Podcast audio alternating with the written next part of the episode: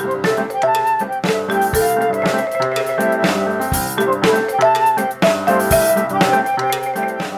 to the Musician's Venture Podcast.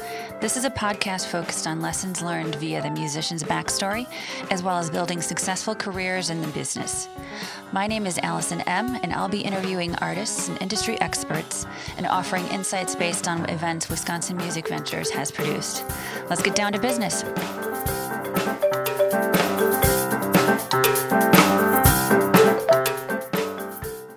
On this episode, I am really privileged to have here in the studio with me Mike Thompson and Kat Downs of the band Sit Kitty Sit, a hard piano rock duo uh, currently in Menasha, Wisconsin, but just moved back here from California. So, welcome and thank you for being here. Thank you for having us. It is our pleasure. Truly our pleasure. Yeah. So, tell me about what. Okay, first, I want to. I want you to describe to me what hard piano rock is. It's like angry Beethoven with progressive drumming and loud bluesy vocals. Yeah, Yeah. That's, that's about sums it up. I love it. I, I would agree. After recently hearing you live, I would agree. Thank And you. it's and you know what? And I um I'm a classical musician myself, and I would agree with the angry Beethoven part because it is ve- like you're very much classically trained. I can tell. Uh, it's not just like you know power chords on piano. It's it's like it's real playing. It's and and even the percussion too. It's like Yeah. yeah. Oh yeah, It's a very lot- percussive band. Yeah. Well, it very yeah, it's, there's a lot of um, what am I intricacies. We, we try to put a lot of intricacies in it. Yeah. Um, so yeah, that that's the part that always made me think of Beethoven, where it's like Yeah. he's having the worst day you've ever heard, but also playing things at Mach three. Yes. Right. That's so funny. But no, it's so good. And you know, one of the reasons I uh, I really wanted to get you on the show right away because after we did that event a couple, well, not even a week, two weeks ago, a week ago, Week and a day. uh, in Green Bay. Um, you know, that was really my first introduction live to you. Uh, we only recently met online, or, you know, through just getting involved in Wisconsin music, and uh, it, you know, I I loved how you had such a following there. Like, I was really concerned about that event. I was like, okay, this is the first time we're trying an event in Green Bay. And this is the first time I'm working with this duo, and it's the first time trying an indoor event since COVID a lot of firsts. all these things. I'm like, this is not going to go well. And then all of a sudden, you like you had like you over like we had to tell people not to come. Yeah. Because we essentially sold out, you know, the show, ba- you know, based on COVID capacity and everything. Um, and you just have a, a great following and people coming from all over. You had a super fan from Delaware there, Yep. and we're in Wisconsin, in Yeah. Green Bay, Wisconsin. So, I mean, uh, can you first start off by telling me a little bit about um, about how Sit Kitty Sit uh, formed and, and your following? Oh sure. Um, so we started in um, on May fourth in 2010. May the fourth be with you. Yeah. Uh, that was before May the Fourth be with you was even a thing. So, um, we were Yeah. pre that. Yeah. Um, anyway, but yeah. So, um, we initially, uh, well, we started. We founded it in San Francisco. We, um, it was kind of a weird way to go about things because we weren't really planning on being like a band per se. It was more like a musical project that I was working on that I asked Mike to play some tunes on. I was I was working on a completely different album, and he was only supposed to be on one song, and we recorded that, and it worked so well that we like weirded each other out, and then we kind of didn't talk for almost a year. then, Yeah. and then I I was realizing as I was trying to put together like more stuff to do. Uh, I was mostly a solo artist back then. I was realizing like I was like you know overall my my writing is kind of percussive, and I think it would work well with this just piano and drum situation. So we started working on a couple other songs together. We decided to record an EP. We still hadn't played one show. We recorded an EP, and then um, Mike was already uh, he was in a bunch of other bands and was pretty well connected. So he put feelers out and got us. Um, our first show was actually. You want to talk about? Yeah. Yeah. Well, I should say that we, how we met was through um, a mutual friend of ours. I was in a band already, another band, and we were doing an album, uh, and we needed some keys on one song, and the singer uh, for that band that I was in um, also knew Kat, so recruited her to come play for us um, for a day, and that's how we actually met. Met, um, I believe, and then uh, from there, months after when Yeah, you were doing after. your that one track, My album, you had she had another drummer that was slated to play, and he couldn't do it. Um, kind At of the last at the minute, last minute. Ah, He canceled that's always minute. fun. So, so yeah. uh, Initially, I wasn't even supposed to be, Yeah. you know, doing this, but of course, you know, she came and helped us. I was happy to go and help her, and um, I don't even think we rehearsed that song together. I think I just did it on my own, and then we showed up at the studio. Yep, that's exactly what happened. So she sent me the track, and I just went on my own and rehearsed it, and uh, it was just it's a crazy proggy, and it's really crazy. Yeah, the song's called The Push. It's called The Push. It's also the title track of our first E EP. Um, Yeah. and it's it's really wild, and I loved it, and I was like, wow, this is really cool. So, because it just was something I'd not really done before. Yeah. Mainly, I was doing a lot of like more like blues rock and old kind of like southern rock stuff, Sure. and this was a chance to kind of do something different. Mm-hmm. and so, yeah, um, showed up at the studio, and it all just kind of just came together. Yeah. And um, and then so and then after a few months after that is when we recorded the EP. is yeah and that's when we it was after the EP was already done that we started mm-hmm. booking a couple of shows. And Yeah. honestly, like um any show we yeah, hadn't it- played we would take anything. We would take mm-hmm. anything. So and, and yeah, a lot of people had our hard- release, our al- the EP release yeah, show was at bottom of the hill. in San Which Francisco. is that's a fairly well it's a pretty famous venue mm-hmm. and you usually kind of had to work your way up the food chain to play there and we just happened to land like i don't even remember it was like some connection to someone we knew somebody who knew somebody and we got the opening slot on this other band who was also releasing a record Right. that day so it was also packed yeah, Wow. and we were like, we And were that was our first this show. is a good omen. Like if this is the first show, That's and that was the first show we ever played, and we were the we- release show was yeah. the very first show we, we ever played, and um, we barely had 30 minutes worth of. mu- All we had was were the what five, Five, so- the five it's songs on five, the yeah. EP. Wow. So we had to stretch it. We had to stretch it out.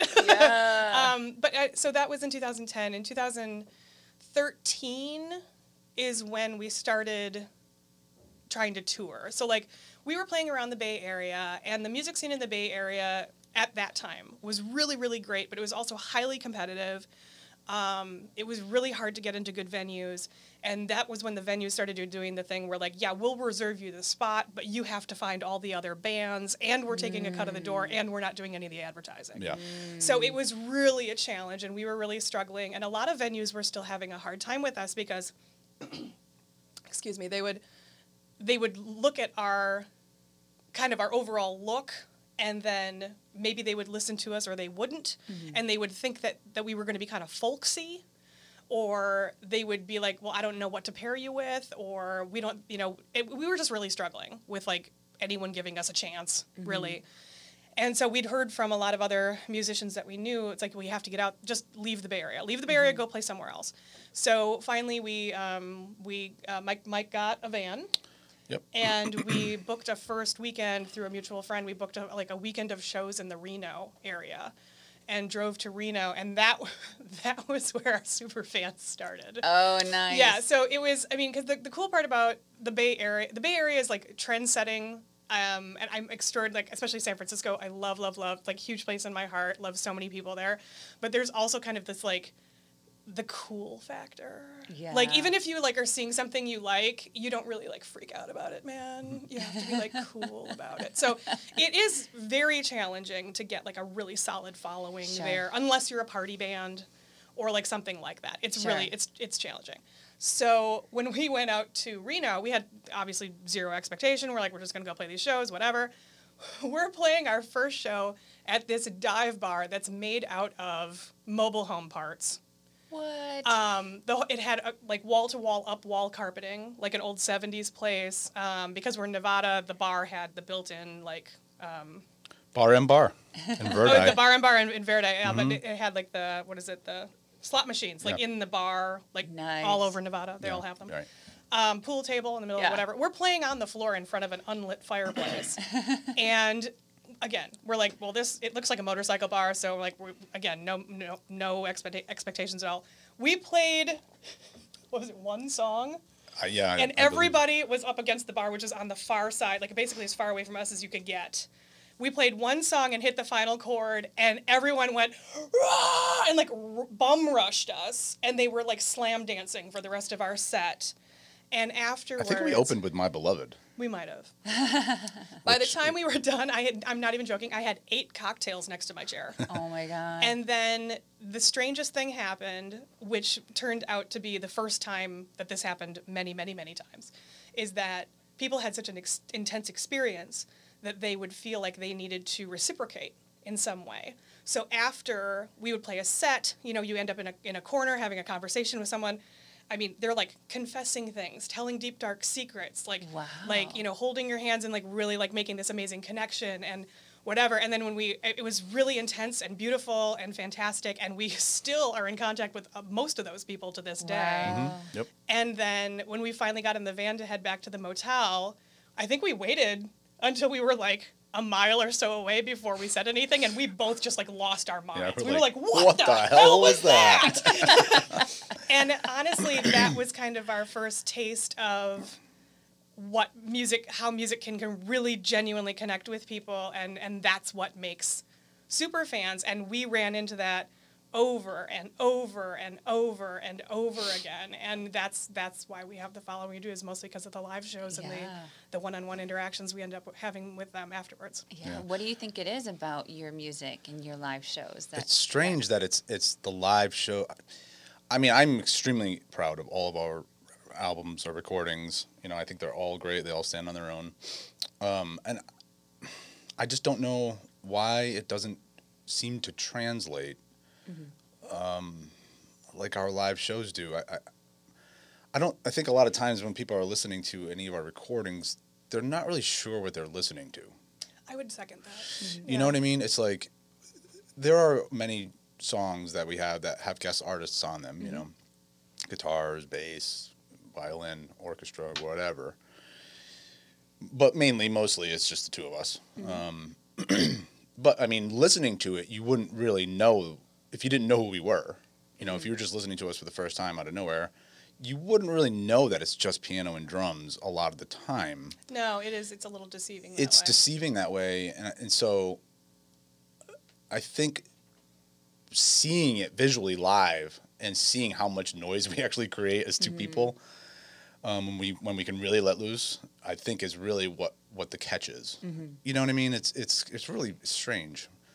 It's kind of a bummer because I love our albums Yeah. and I wish that like it did translate and we try to we we pretty much play everything live in the studio Yeah. you know when we record. So trying to get that same energy but without a crowd it's mm-hmm. a little different you know? So I just think it's it's the visual experience of seeing you know two people who are sitting down you know I mean there's no there's no lead singer that's strutting across the stage or you know mm-hmm. hyping up the audience or guitar mm-hmm. players doing go crazy things. We're kind of locked in. Yeah. and so it's really like you really just got to all you have is the music to focus on. Yeah, i mean right.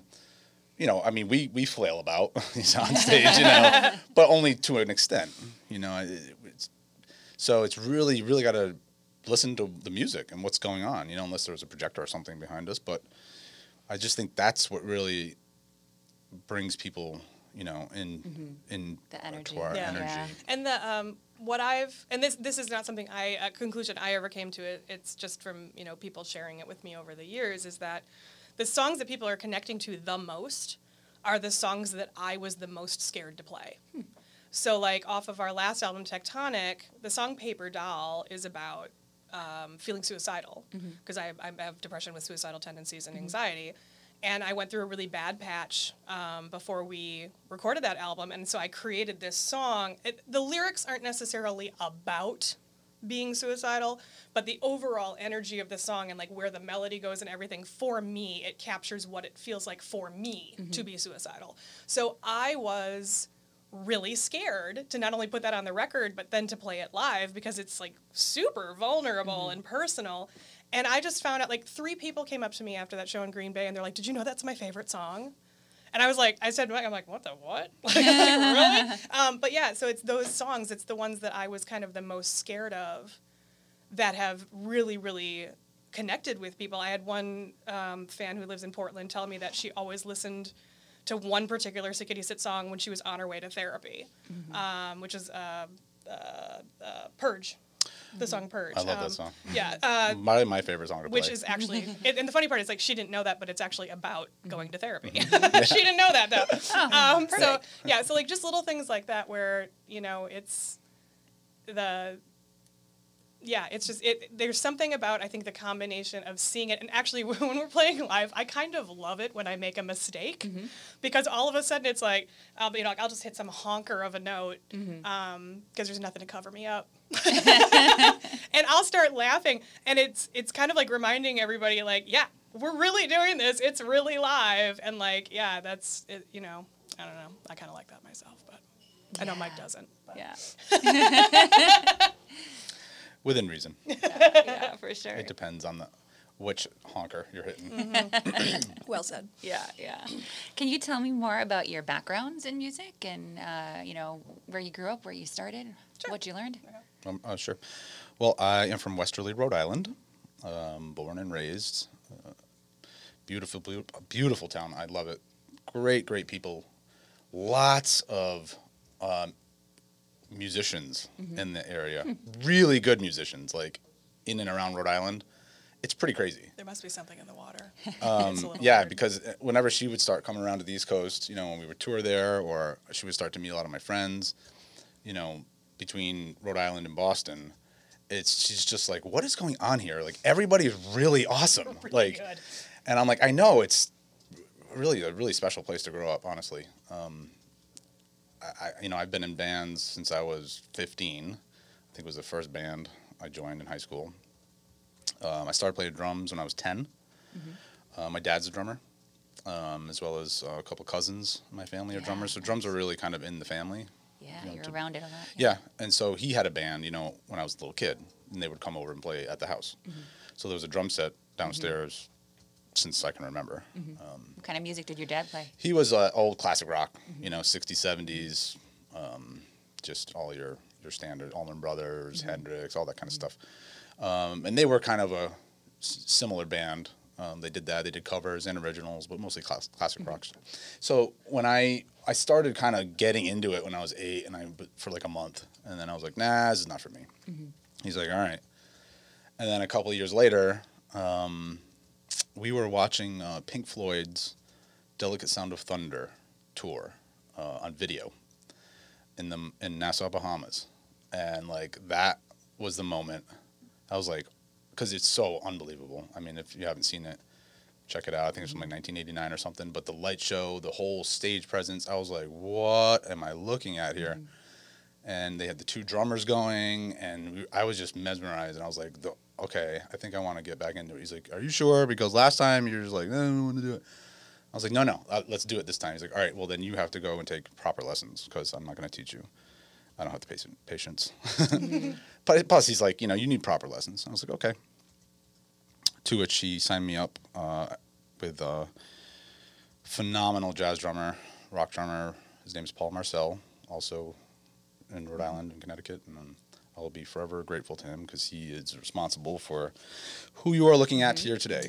Um, took private lessons, high school, joined the jazz band, marching band, orchestra, went through all that, um, and then decided that you know, after sports, I'm like, you know, I think I'm just gonna stick with the music route. Um, and my high school teacher, Ted Collins, fan- fantastic bandmaster, unbelievable. He uh, also went to Berklee College of Music, as where I ended up going. Uh, helped Nice. me get in there and um, studied at Berklee College of Music for all four years. Learned a lot about performing, Um, and really got into more like jazz and like real blues, a lot of world music. Because up to that point, I was only playing like classical rock and metal. You know, like you know, by the time I was ten, this was '89, so I was really into like the you know, mm-hmm. '80s metal. You know what I mean? Mm-hmm. Metallica, Megadeth, Anthrax, like all those guys. Mm-hmm. Um, so I grew up playing all that with the classic rock stuff that my dad, you know, ingrained in me. So that's all I was doing really. And then in high school is really kind of where I got- got into jazz because of the jazz band. but That was like big band. Once I got to Berklee, is really when like I kind of opened up my mind and my heart and just like just devoured everything because like most of the kids there, you know, are all from all over the country, but all over the world. It's a very like high international student population in mm-hmm. Berklee, and which is amazing.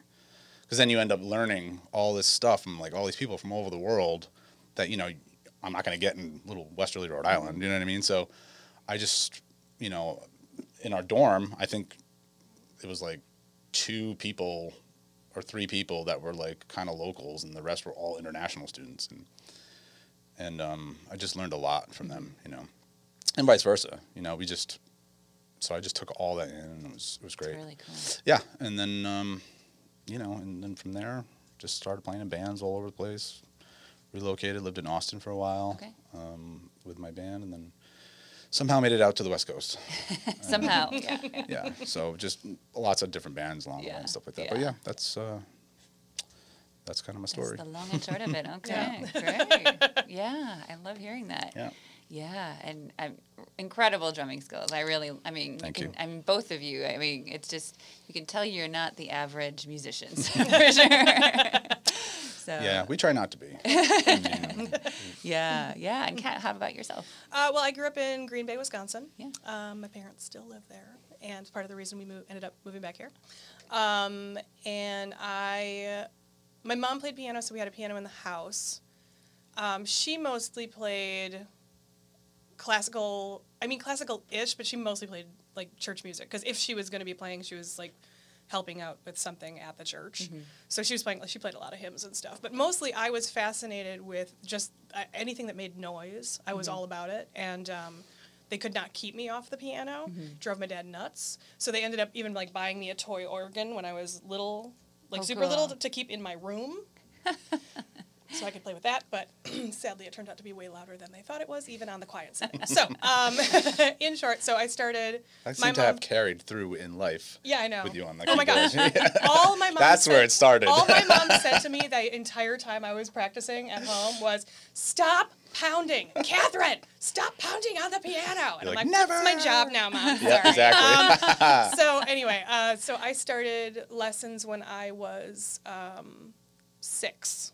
I was just about to turn Wow. seven. Nice. Um, and I was an extraordinarily bashful child, and I really did not want to take lessons. I begged, begged my mom to just teach me herself because I didn't, I didn't like strangers. I didn't want to go to someone's house. I didn't want to do any of those things. And she was like, and I remember so clearly, she's like, "You won't listen to me." Absolutely not. She's like, I'm not teaching you this because you won't listen to me. And you know, in retrospect, I'm like, oh, that was probably the best decision she ever made because she's totally right. Um, so yeah, so she took me to my teacher. Uh, I believe she's still teaching now, Mary Sheffel on the east side of Green Bay. Um, phenomenal teacher. Did not specialize in one particular path. So she, I mean, hardcore classical. I did, you know, show tunes and boogies and jazz and all sorts of stuff. She taught ear Nice. training and theory and um, they were there were these competitions. Oh, it's so foggy now. I don't remember what they were called, but they they held them at UWGB. I remember going there for them. But it was a competition where you had to perform a solo, you had to perform certain scales and versions, arpeggios, mm-hmm. yada yada, and then there was also a written theory test that was all mm-hmm. part of it, and then you'd get a certificate based on like how you did on mm-hmm. all of those things. Well, it turns out, and again, retrospect, those were like collegiate level theory tests. It was insane. So I remember her, uh, Mary Sheffel's husband was a music teacher at, I think, I don't even, it's so fuzzy now, but like he, he, anyway, I remember going to his classroom on a Saturday with like six or seven other of her students and she used the chalkboard and was teaching us all this like super complex music theory so that we could get through these tests. And so when I got to college at St. Norbert as a music major, I was well prepared. yeah, for I was very well prepared. Um, but yeah, I always knew I wanted to do something in music, but being a performer was never even on my radar, not even remotely. Like, I didn't. I try like I went into the music education degree because the way they sold it was like you know you can perform with a teaching degree, but you can't teach with a performance degree. And I didn't really know what I wanted to do, so I started the music ed program, and um, immediately as, as soon as I went and like did some you know follow arounds at like local high schools and stuff, I was like, no, this is not the job for me at all. Um, didn't really know what to do about it at that point. So anyway, I ended up graduating with just a basic music degree. music mhm. degree. I have a BA in music, and then I got married really young. Bad idea. But that's what got me to California because my then husband got a job out there, and I had been teaching private lessons and whatnot around here. I was actually also the um, I was the section leader for the Green Bay Youth and Chamber Youth Orchestras. Okay. So I worked and I worked with all the flautists. I was a classical Okay. trained flautist as well. Um, so when I got out there in California, I was like, eh, I don't really feel like teaching anymore. Like, I'm going to try my hand at songwriting. Because amazingly enough, even though I was a music major, they had never really had us write Mm-hmm. stuff because it was so classically based. I, Right. think, I think we had to write one piece once, or we would have to write like a 16 measure thing to prove mm-hmm. counterpoint or Right. something like that. Very structural. Yeah. Mm-hmm. So I started to try and write on my own, and I realized very quickly that everything that I wrote according to what I knew in music theory, I hated. I hated all of it. It sounded like robotic, pre programmed BS, and I, like, for a while I kind of threw my hands up and I had to think about it. And I didn't really know what to do. And I mean, I got a couple songs out of me, but I didn't, they, I felt they were really just crappy. And um, finally, like it took me years to fine tune this, but I realized I was hearing stuff in my head and it was turning off all that math based music theory stuff and then listening and copying what I was hearing in my head instead, which was a very slow process. But I'm, I'm much faster at it now, like, you know, all these years later. But like at first it was it was really it was like pulling teeth, like trying to get all this stuff down and I had to invent all these weird ways to take notes and like all this stuff. And those were the songs that were really like when I'd finally get them out, A, I couldn't play them. Which I was like, why do I constantly write stuff I can't play? And then I have to practice it in order to be able to play it. Um, and those were the songs like to me were like yes like i love these songs. Like they're great. Also because i didn't really feel like i was writing them i just felt like i was writing them down. Like something else was sticking them in my head and i was just writing them down. Um, and now so now when i write the song kind of comes out of my head onto the paper and i have to figure out all the theory on the back end which is not even remotely efficient but it works for me. So um, but yeah uh, when i got to california um, mostly like like I said, I didn't really have a goal. I didn't really know what to do, so I was like, I'll just say yes. I'll just say yes to everything until I don't have enough time to say yes to everything. And so I ended up meeting this group of women um, off of Cra- like Craigslist, like social stuff. Yeah. That's There were like four of us that were like singer singer songwriter esque, and we kind of made this little meeting group, and we would get together every couple of months and share music with each other. We ended up putting on a showcase at one point, which was my first live show ever Wow. playing my own original music. Um, I worked as a like a singer songwriter a lot, and then just through all the women that I met in it was mostly women in that circle, they started asking me to like fill in for stuff or like, hey, can you play keys in my band? Yes. Can you do backups on my album? Yes. Like anything that anybody asked, I just said yes, and that's how I ended up as the keyboardist and backup singer in Sparrows Point, which is a theatrical heavy metal band. Um, Nice. and we opened for Wasp at the House of Blues on Sunset Cool. which was in its own way very entertaining. The band I was in when I met Mike was actually called uh, Saints of Ruin. Um, they are a goth rock band, very big in the vampire circuit. We used to headline at the Anne Rice Vampire Ball in New Orleans every year, which Wow. was super fun. Um, so yeah, that's what got it. Like saying yes just led me to all those weird places, Yeah. and in a million years, I never would have guessed that this would be my job. But you ever. embraced it. Oh, yeah. yeah. I mean, corsets, black lipstick. yes, I did. Yeah, I love this. So, I mean, would you? Uh, is there anything that you would have said no to? Um, I only ever really ended up saying no when I knew for a fact that the people who were involved in whatever project were really toxic and hard to work with. That was really the only thing I tried to avoid, or like maybe I had worked with them before and it was not a pleasant experience. That was kind of the only thing I ever said no to. And then, I mean, eventually I ended up having to say no because we were we were just booked. Um, but Good problem to have. yeah, exactly. Yeah, but like that was otherwise. Yeah, any anything. Like I remember I was at a wedding in Flagstaff when Margaret called me. Margaret Eichler uh, was the keyboardist and uh, is an amazing woman, a mentor of mine. Like love her, love her. True Margaret is her her band, and Gagi is her new project. Um, she called me when I was at this wedding, and she's like, "Yeah, can you fill in for me?" Um, she's like, "I'll teach you all the parts. You just have to dress goth and like sing backup." And she's like, "Yeah, it's like it's like two shows in a weekend, opening for Wasp." And I was like, "The Wasp?" And she's like, "Yeah." I'm like, "Wow, Blackie Lawless, what up? so yeah, I mean, so yeah, and I was like, I didn't own any. Like, I mean, I, I had gotten rid of all my goth clothing when I left school, so like, Yeah. I had to go goth shopping, which is a great problem to have. That sounds like fun. How cool. Mm. So, I mean, you both uh, you both study music in at a higher level, Mm-hmm. and then uh, you both. I mean, you decided to at, at some point after after a while you ended up starting a Sit Kitty Sit. Oh, by the way, I want to ask you before I forget the name. I mean, you you've got to get asked that Oh, all sure, the time. yeah. Like, It's making fun of me. yeah, It's making fun of me. My friend, uh, like up until this project, I always played keys standing up. Um, and when we started playing this stuff, I was like, "It's this stuff is too complicated. I'm not balancing on one leg to play this." So I started playing sitting down, and that's when we discovered that my legs fly around. Like I didn't know that. Like they, my legs fly around, like my hair is whipping around, and like all this stuff. And my friend Ida was making fun of me, and she said, "Sit, kitty, sit, good kitty." And Mike was like, "There it is. There's the name." It's memorable. Mm-hmm. Yeah, it's very easy to remember. That's for sure. And you got the URL down. Mm-hmm. You know, you got all the basics. Yeah. Was that easy to do? Oh yeah, that, Yeah. that was Yeah, way back in 2010. so- Yeah, yeah, right. Yeah. yeah, it's pretty unique, and um, I don't think uh, there's a couple other like sick kitty type stuff now, like They're on not. Instagram. It's not bands. It's though, not like Yeah. music or anything like that. Um, but yeah, it was. Yeah, I mean, I'd only ever seen you play standing up, or ever. I mean, you know what I mean. So like, Mm. it just makes sense. You know, it was kind of, and it's kind of, it's kind of playing that that old commercial. Remember uh, Ubu, the dog? Sit, Ubu, sit. Oh, Good right, dog. At right. the, at the end of So, Cheers. yeah. Right. Yeah, exactly. yeah. yeah. Oh, yeah, yeah, yeah. Mm-hmm. That's Um, funny. And uh, yeah, and you know, you can't really train a cat Mm-hmm. really to sit. I mean, I guess you could maybe.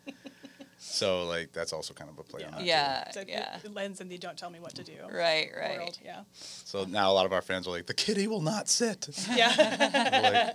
Like, yeah, no. yeah." That's awesome. And uh, and you have been around uh, as a band for about a decade now. Yep. So what was it like in the early days? You know, when you first started, how did you get your grounding? um, honestly, it was just a lot of trial and error. Yeah. You know, like Oh, you know, it's funny. It's she already had like a, a considerable number of songs written, you know. So, um, which to which I, I just would take them and then kind of put drums to them, you know, um, and kind of arrange rearrange the song a little. So it was a little bit more pop cohesive, like I mm-hmm. think, you know, more of like a structure. Um, yeah, know- I, I I- like one thing I, I do have to thank him for is like I was of again I think I kind of blame it on my classical upbringing. Mm-hmm. I was so prog that mm-hmm. I would come up with like some sick delicious riff and I'm like you get it one time. That's it. And he's like you can't do that. I'm like yes we can. And he's like no we're not doing Yeah. that. Um, thank you. Sometimes we do. Most of the time, you know. Um, so you know that's how we kind of started. We just took songs that she had already. Um, we didn't really start writing songs together, or like from scratch for a little while after that. So like the first couple albums, well, I don't know, maybe Beautiful Terrible. Did you already have most of those written? Yeah, those yeah, mostly right. So like the first couple albums, we're just basically reworking her songs that she had um, and then I would just add whatever drums I wanted to put on there, and so that kind of made things a little easier, and and figuring out like our sound, you know, because the first song that we did, the push, is just really, it's like or it's like a train going off the tracks. It's really wild, um, and it's great, love it. But you know, as the more songs came in and stuff, okay, and then we d- we realized just how broad um, we can be genre wise because as we grow and, and we were growing then, I mean, we were having all sorts of different styles of music mm-hmm. within the songs, which I think in part is also a reason why people people never knew how to market us. Mm-hmm.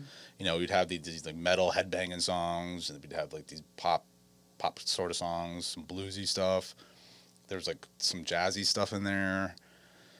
You know, which when we're trying to get gigs, you know, in the early days and stuff, kind of helps is you can kind of play anywhere. Mm-hmm. We were able to kind of tailor our set to whatever the room we were playing, whatever the venue was. That helped a lot in Europe too when we toured Europe. It's not really my preference. I don't really enjoy it um, because it's not true sit kitty sit. You know, Sure. like playing cafes and stuff where I have to play brushes or be quiet in any Sure. any way.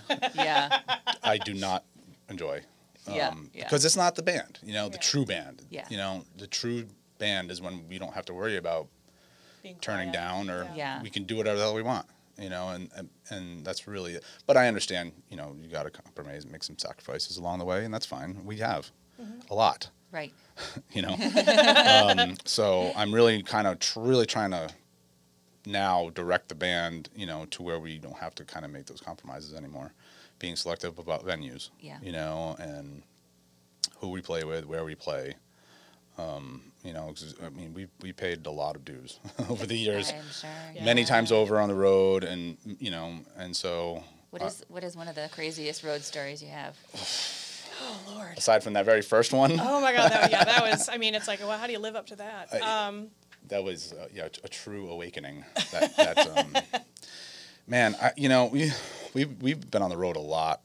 Um, uh, Europe was just crazy in itself. It Oh, was yeah. just amazing just to just to see like really the the difference in the people and how they you know viewed you know independent bands and live music and they were just like insatiable for it Yeah. really. Like every it was just a different vibe you mm-hmm. know and more appreciative vibe i would say overall. Not to say that mm-hmm. you know people here our fans here are not but i think in terms of people coming in not knowing anything about us you know off the street mm-hmm. people would come in you know and check us out you know with no promotion or anything it's different than here Yeah. you don't really get that um, Yeah, unless yeah. you know you, you you're known or whatever Yeah. What parts of Europe were you in?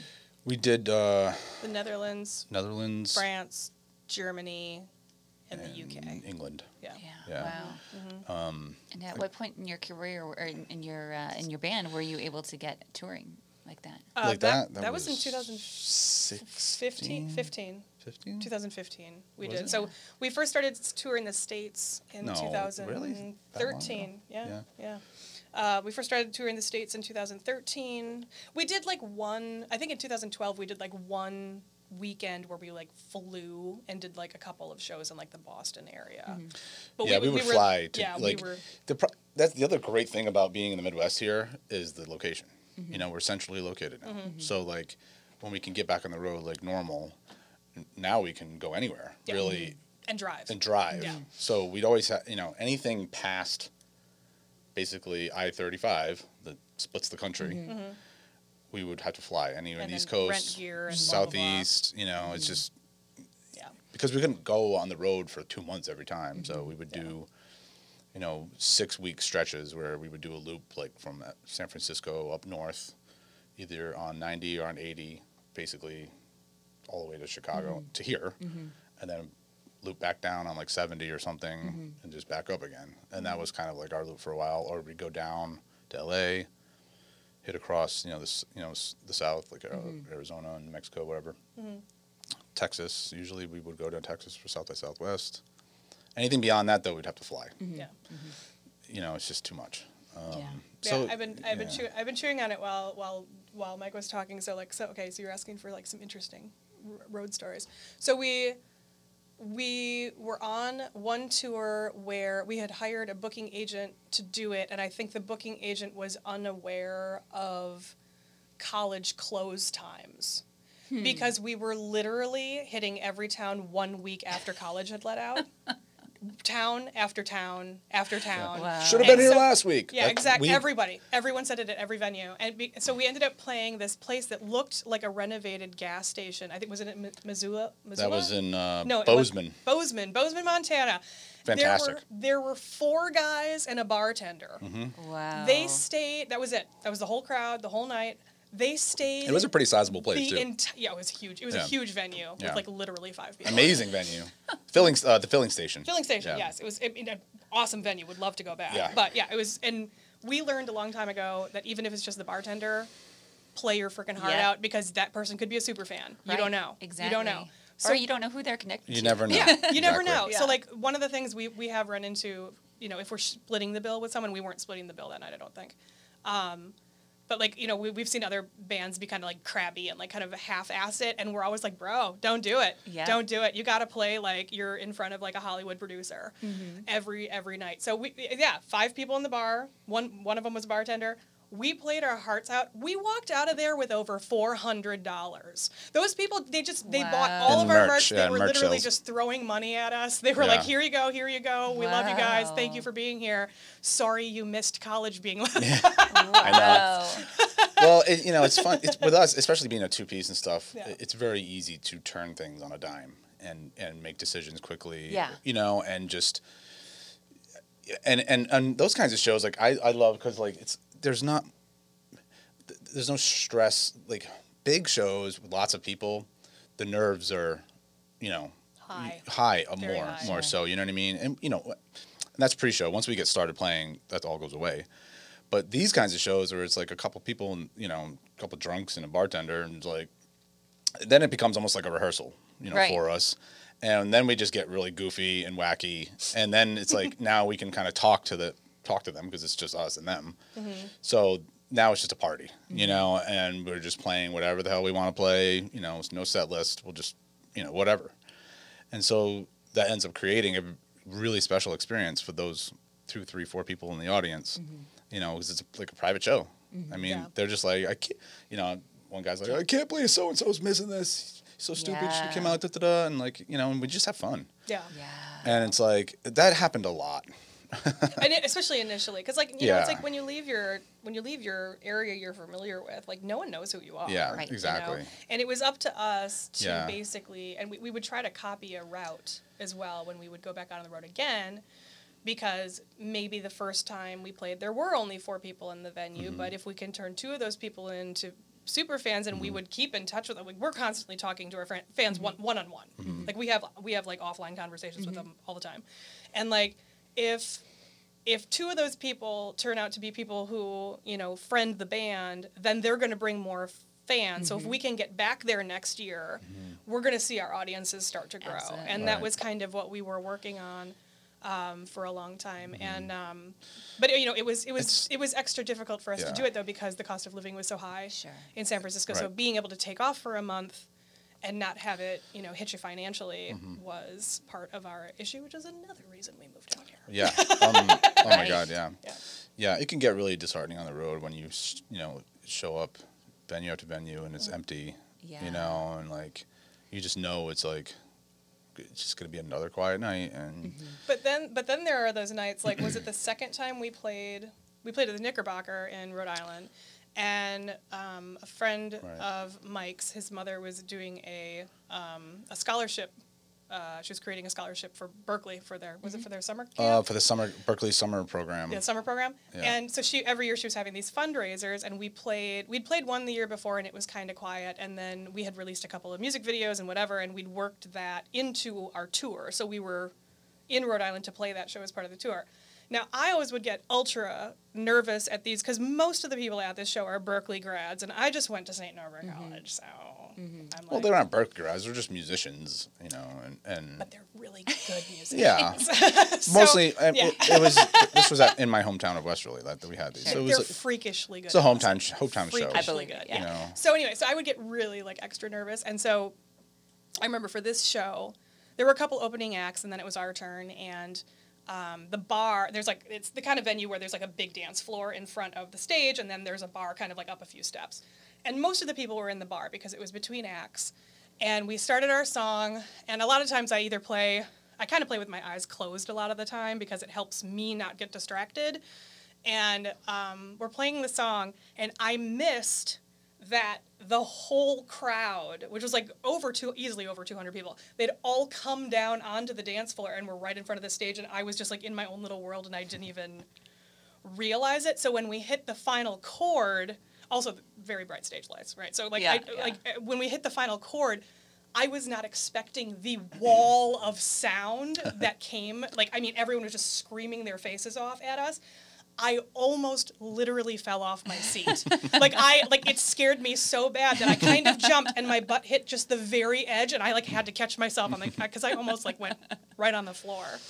So there are those shows that make up for the ones that Right. Yeah. you know where it's like you know there's three people in the venue And or whatever. and- out. yeah. But I think it's really importantly what you were saying, you know, your, your perspective on just playing your heart out no matter what it is, Hmm. because people realize that and they and they really value that when they're the few people who get to experience Mm-hmm. Right. that. They remember that and resonate with that and those they will never they'll follow you. Exactly. Oh yeah, and I mean honestly, there have been more than one show. I mean, I could probably think of five even off the top of my head where Yeah. yeah, there were like a handful of people in the club, but the venue owner at the end came up and was like, "That was amazing. I'm sorry there weren't more people here. Will you please come back?" Yeah. Yeah. And that's the other thing too is like leaving those doors open Mm-hmm. and working with the venue owners and you know be on time, be professional, don't be a jerk, like Yeah. blah blah blah because it's like you need. You, you need them more than they need mm-hmm. you. Let's be real, Yeah. you know. So like, Yeah. yeah, Because so many times I've been in places where, you know, I see it's a smaller crowd, I see a live musician, they're, they're just hanging out at the bar because they don't, they, they think there's no one to play to. Right. Mm-hmm. Um, and it's so disappointing because it's like, you know, I, even if it's not something that I'm involved with, I know I, I know that someone paid them to be there, Yep. Exactly. yep. and or they could be make, making some money. Tips, Yeah, merch. I- yeah. I mean, mm-hmm. yeah, exactly. Yeah, I mean, and it's a big lost You never know who you're playing for. You Yeah, just Right. you never really, know. you really don't. Right, right, and, and I'm taking note mentally. Yeah. Because- yeah. Right. yeah, yeah, because I, I wouldn't want that to happen to Sure. musicians I work with. So, Sure. yeah, yeah, absolutely. Um, so let me ask you, what are some of the greatest lessons you've learned along the way in your in your doing music as a business? Well, more to that Mm-hmm. uh, point uh, that we were just discussing is the- the professionalism and, um, you know, what you what you put out, not just on stage, but you know, as a business. You Mm-hmm. know, I mean, when we're doing business with other clubs or promoters, like you know, or people like yourself, um, you know, the music can't always just do all the talking. Mm-hmm. It doesn't work like that when you're when you have to also do the business. You know, um, so it's important, you know, to take you know when you get off the stage, you carry yourself, keep carrying yourself, you know, in a way that people want to work with you, because you know, the days of the the crazy rock star that can do whatever the hell they want in trash rooms and do but da da da, th- those are gone. You know, it doesn't you can't do that anymore. I mean, well, well, you He says with a note of sorrow in his Um, voice. or you know you can, but you know in in, in private, I guess. yeah. We, yeah. Trash your own house. right pretty much yeah um, but yeah i think you know the lessons that we've learned is really especially um, how you conduct yourself with club owners or promoters or bookers uh, that is huge huge huge huge mm-hmm. even if you're sharing you know the bill with bands that you don't really like or want to play with or if they're being you know jerks or you're it, you know if you're not vibing fine you don't have to play with them again that's fine but you want to play at that venue again. Mm-hmm. You know, like that's important. And it's great, you know, when you can meet other bands. And we have, God, endless amounts of Yes. musician friends that Amazing. we've shared the stage with that have become lifelong, you know, brothers and sisters, and we just love them all. Um, but you know, the biggest thing is to leave a, a really good impression, you know, with with uh, bookers and promoters. I think, um, Definitely. you know, it, wa- yeah. it is one thing, one lesson. Yeah, and then I would say, well, there was one thing, and I was talking to you about this earlier, Allison, is that, um, you know, our philosophy had always been, as long as we don't quit, we'll succeed. Mm-hmm. And I think there is, you know, there is the seven year itch. You know, you've been a band for five years, six years, seven years. You're not seeing the kind of, you know, growth that you had imagined in your head. And that's when a lot of bands quit. Mm-hmm. And we've seen it ourselves. Like a lot of the bands that we started coming up with, a lot of them have either, you know, backed it down to like hobby level. Some of them have quit completely.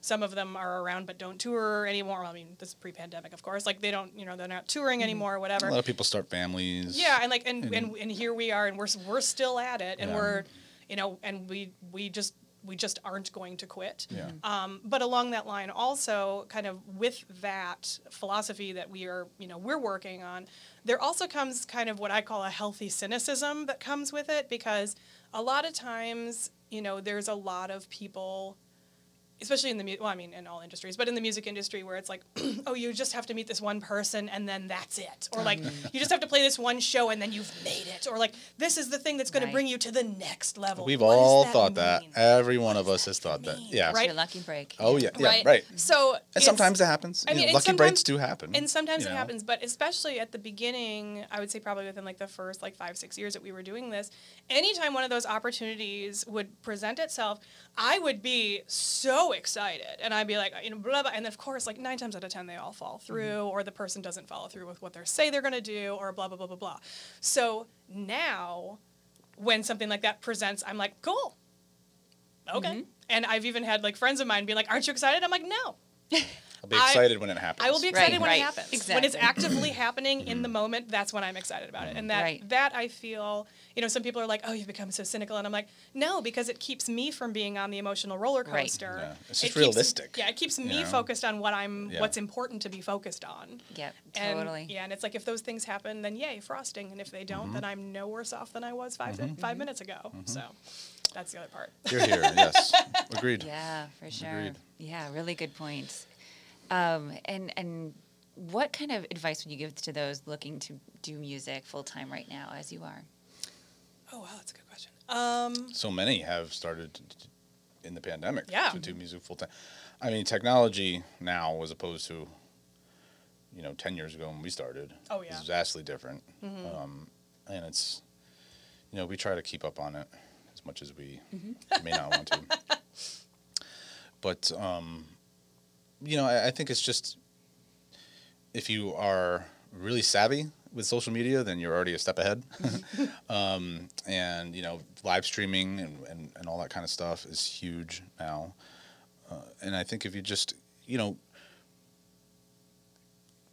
play what you know you comes to you and is like the most like the the real thing that you want to say like you know what I mean like for your when you whenever you're putting yourself out there as an artist or a musician unless you want to be like in a cover band which is fine mm-hmm. you know but if you're trying to be an independent original artist um, you can't fake it.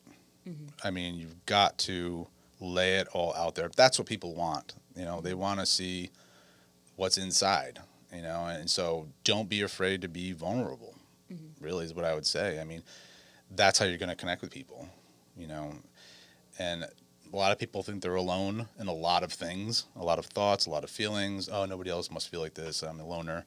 No you're not. First of all get over yourself. Second of all there are people out there that are going through the same thing you know and the more real that you can be you know even if you're just a beginning artist it doesn't matter. Um, that's what's going to draw people in. You know people will spot a poser mm-hmm. right right quickly. Mm-hmm. Mm-hmm. So don't waste your time with that is what i would say. Yeah. you know get it get just lay it all out there because if you don't do it now it ain't ever going to happen mm-hmm. you know? I mean and you might as well do it now instead of waiting you know being an artist for five years kind of covering up who you really are and then you get tired of that mm-hmm. because it's exhausting. And then you all of a sudden want to be who you really are and then people will be like well where have you been all this time? Like we've been waiting for this. Right. so you're you're just wasting your time you know? So that's what i would say Right on. Yeah. Um, I would say probably. Well, the business side of it, and I'm and I'm including like all the social media posts, like the the making of the videos that you're going to be posting, because I, you know, it's it is still difficult to tour or play out right now in a lot of places. Um, so initially, when you first get started, you know, it is mostly online until you're able to start booking some live shows. Um, and I can just say from you know from personal experience, all the business side, the social media, the video making, the editing of audio, it can get really overwhelming really quickly. And in the middle of all of that, and you're creating your to do lists and you're creating these schedules for yourself that no one is holding you to, by the way. That's also a reminder for me later. Um, no one else is holding you to these schedules except yourself. It's really important to remember that at the end of the day, it's about the music. Um, you can get so caught up in editing photos. You can get so caught up in editing videos. You can get so caught up in scheduling posts and yada yada that then, you know, when you finally do book a show, you realize you haven't practiced in two weeks, mm-hmm. three weeks, you know, things like that, where it's like, it, oh, oh yeah, and I also have to write songs. You know, Yeah. one of those things that's like the music almost ends up taking the back seat. Yeah. Mm-hmm. So I would say for people that are starting out now, it's like, you know, work it into, you know, however you're organizing yourself, work it out so that you have 2 days a week where you don't have to be online at all. You mm-hmm. know, you most most online, you know, social media they all have scheduling, mm-hmm. the scheduling options now, like Facebook, Twitter, whatever. You can also like, you know, we use Hootsuite for some of our mm-hmm. stuff to schedule ahead of time. You know, schedule those days so you don't even have to like log in and look at stuff, and leave that to your, you know, your writing, and leave mm-hmm. that to remember why you're doing this, and don't let all that. That's all that kind of like that's like the confetti, you know, is all the like let let the confetti fall and just like take a moment to like be with your art and do your art and remember why you're even doing this and like kind of mm-hmm. catch your breath and then two days later you know you can pick it all back up and like get back out there with all the confetti again because it, It'll it still be there. it'll still be there yeah. oh it's I never mean, leaving mm-hmm. um, yeah so that's that would be because that's something i've struggled with so that's something i would Yeah. recommend For sure, for sure. And your your music tends to lean on like the maybe would you call it darker side? oh or- for sure yeah, have, have you ever has that ever been a struggle for you trying to get into gigs and, and things like that? Not really. Um, we, you know, we've never had anyone like a, a like comment that you know we can't book this because you're too dark. Yeah. No, Um, no, and because honestly, a lot of a lot of people enjoy Yeah. dark music, and honestly, They a lot of a it. lot of our a lot of our like more active fan base. Mm-hmm. Are they're actively goths, you know? So like we do, which I mean, I call myself goth on the inside because I'm, you know, very blonde. Um, so, so I'm like I'm goth on the inside and maybe not so goth on the outside, but um, um, but that that definitely is the resonance, and that's something that speaks to me. And if my songs go a little lighter, they go lighter, like lighter beautiful instead Yeah. of lighter happy. Yeah. And I don't. I don't know why, really. Yeah. it's just kind of what comes out of me. So I just ride the wave. Yeah, no, that's great. Yeah, awesome. And then um, you submitted a song to have us play at the end of the podcast here called "Blood and Bones." Can you tell us about that? Yes. so honestly, uh, that was a song that we wrote after a tour. on our way back. Yeah, Yeah, we, we, we were on our way back from the East Coast, weren't we? Um, no, we, we were we were driving. I, I, don't- No, I mean, yeah, we were driving, but I don't know that we have you. were we playing gigs on the way? I think we might have been playing. I Yeah, yeah, we They all blend together after a while. But anyway, for whatever reason, that it was summer. It was Yeah, summerish. something like that. So we were headed back to California, on I eighty. Okay. and Yep. for whatever reason, there had just been an obscene amount of like deer and elk accidents. Well, this was in Nevada. Well, it was all, it was everywhere. It was everywhere. All basically, Yeah. yeah, between Colorado. Well, it was on the tour where we went up through Montana because that's why Montana's in the lyrics. But anyway, it was it was everywhere. It, it seemed like everywhere we went, Yeah. yeah. Everywhere we went, there was just literally Yeah, blood was and guts like- all over the freeway, yeah, Oh, yeah. just everywhere. it's really and it was, I mean, it you know, it's like it happens two or three times, and you're like, whatever. it happens six, seven, eight, nine, ten, twelve times, and I'm like, what is Yeah. this like slaughter that is going on? That's crazy. Um, so yeah, so that's where the the whole overall concept um, came from. Blood and Bones. There's a line in there about um, always being just a day behind, which was you know we were hitting all those towns like a week after college Oh, let out. yeah, that was that tour. yeah. Um, Okay. That was the first time we'd tour into Montana, so Montana's in there. Sure. We always started and ended all of our tours in Reno, so Right. Nevada's in there. nice. Uh, but yeah, basically it's just a song about like being on the road. Oh, and on that tour, we were in a torrential downpour. And Mike was driving, and the driver's side windshield wiper flew off the car. Oh yeah, It just flew. It Gone. flew off the van. It was just gone. yeah. I've never seen anything like that happen. And it was like It he was like- couldn't. he was like driving, My like, head- like- with his head and the passenger side, like with one arm to like try to get to the off ramp. Yeah, because I couldn't hang out the window because it was like taking a shower. It was It was- torrential, and I was like, so "Oh my god!" Thick. So there's also a line in the song um, about like driving through the storm with one eye closed. Is about Right. the windshield wiper windshield like wiper. flying off Okay. the van. I'm glad to know that reference. That was a crazy. Was that the Desert Wind tour? I don't know. I don't even know, man. Yeah, I'd have to go back and look It- at the pictures. I don't know. 2014 maybe something like that. Yeah. 2016. That was yeah, that was yeah, we wild. went up, and then we, that's when we played um, in Nor- in uh, North Dakota. Or yeah, no, Fargo. We played in Bismarck. Bismarck. Oh. Yeah. Yeah. Oh my God! The sound guy's name was Whiskey Sam. Yep. That guy was insane. Yeah. He had done in, in the best way. Yeah. Insane in the Oh, yeah. best way. Um, that was another one of those like I mean maybe they were Oh, that just popped up in my memories. Oh yeah, maybe Yesterday. 20 people were there, maybe. And it was this huge restaurant. But this guy had like done so much research on us. He was like he was himself like a like a crazy fan. So he had us coming through like these cr- like stacks of speakers. Oh, wow! Like he just basically cranked us as loud as we could go and we had an open bar tab all night, which was a bad Yeah, idea. that literally But- just popped up yesterday, seven years ago. Yep. So Wow. Yeah. To the date. 2014. Yeah. yeah. to the date, yeah, there Well, it is. cheers. yeah. So yeah, that's um, awesome. yeah, and that song was born. Yeah, Reno, Reno is really like we love Reno so much. Yeah. I mean, Reno's our home away from home. Yeah, Love it. another amazing town with the uh, music scene. Oh my god. Tons of great, great artists, um, and that's also where we recorded our last record, Tectonic, Mm-hmm. um, at uh, Dogtown Studios, Dog water. Dogwater rather Studios. Sorry, um, All the same. Magic Dick. Dogtown is in Venice. Yeah. Um, There yeah, and um, so very special because Reno is like the gateway to the country from San Francisco. Yeah. So we would, like, if we would do a loop, it would be like Reno, and then we would go up, and then go all the way north down 90, come back around, and then eventually hit Reno again. So Yep. it's like always the first and last show of a tour, Aw. which and was they always knew great. It. And they knew and it they too. knew it, and Yeah. they would they'd go out of their way. It was great. It was always a great so party. sweet. Yeah.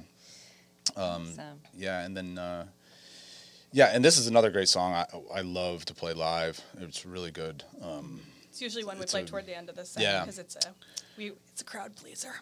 yeah, it seems to be a crowd favorite. So Awesome. we have um, a video for that. We may do some different kinds of things with. Yeah. Maybe you know, it's just a single. It's not on any record or anything.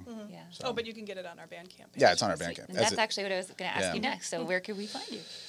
Oh, uh, well, sitkittysit.com, Mm-hmm. obviously. Um, we're on Facebook and Twitter and Instagram. Just search Sit Kitty Sit. So, it- honestly, if you yeah, just put us, in, Goo- Bandcamp, put us in Google, it'll SoundCloud, pop up all over the Bandcamp, place. SoundCloud, Apple Music, Spotify. I mean, Yeah, most of our, like all of our merch, like if you want t shirts, if you want to download singles or albums, if you want, you know, coffee cups or any of that stuff, that's all on Bandcamp.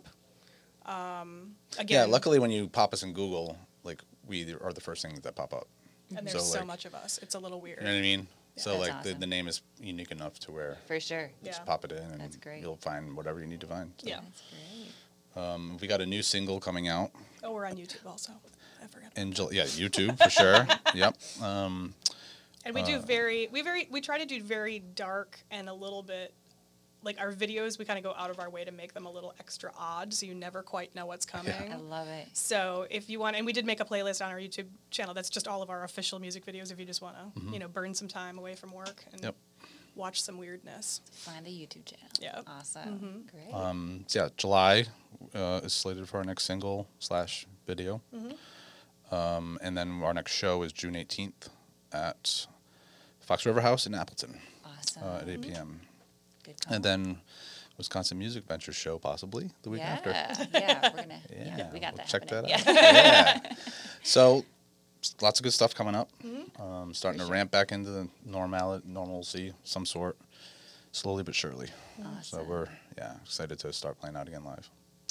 Me too. But this has been awesome. Thank you for having thank us. Thank you. I'm so glad that you found us, and. Mm-hmm. you know, yeah, this has been great. I'm looking forward to seeing where you all go.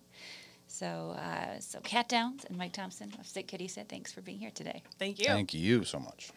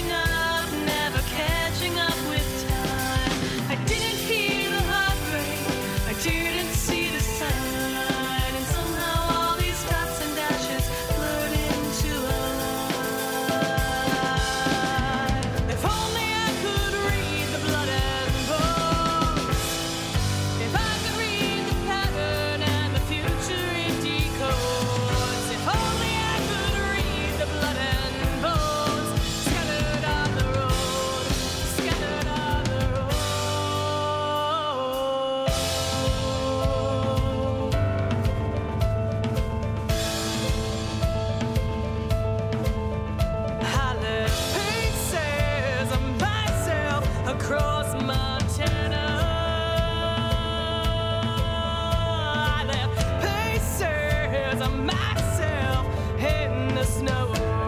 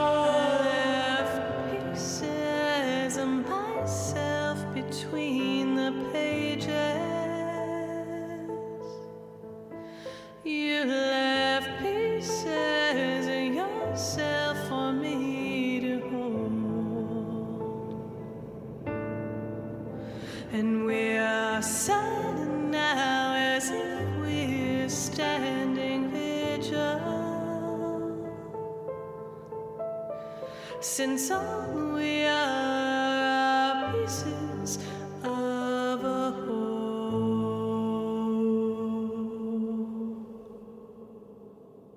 are grateful for the support of our patron Stephen Alacara of Milwaukee, Wisconsin. Thanks so much for all your help. Thank you so much for listening. We hope you'll leave ratings and reviews for us wherever you're listening from. Visit themusiciansventure.com for more information on upcoming guests, show notes, and ways to send us your topic suggestions. The Musicians Venture podcast is hosted by Allison Emm, recorded at Podcast Town in Wauwatosa, Wisconsin, produced by Shannon Coulard, with theme music written and performed by Mike Newmeyer. Thanks again.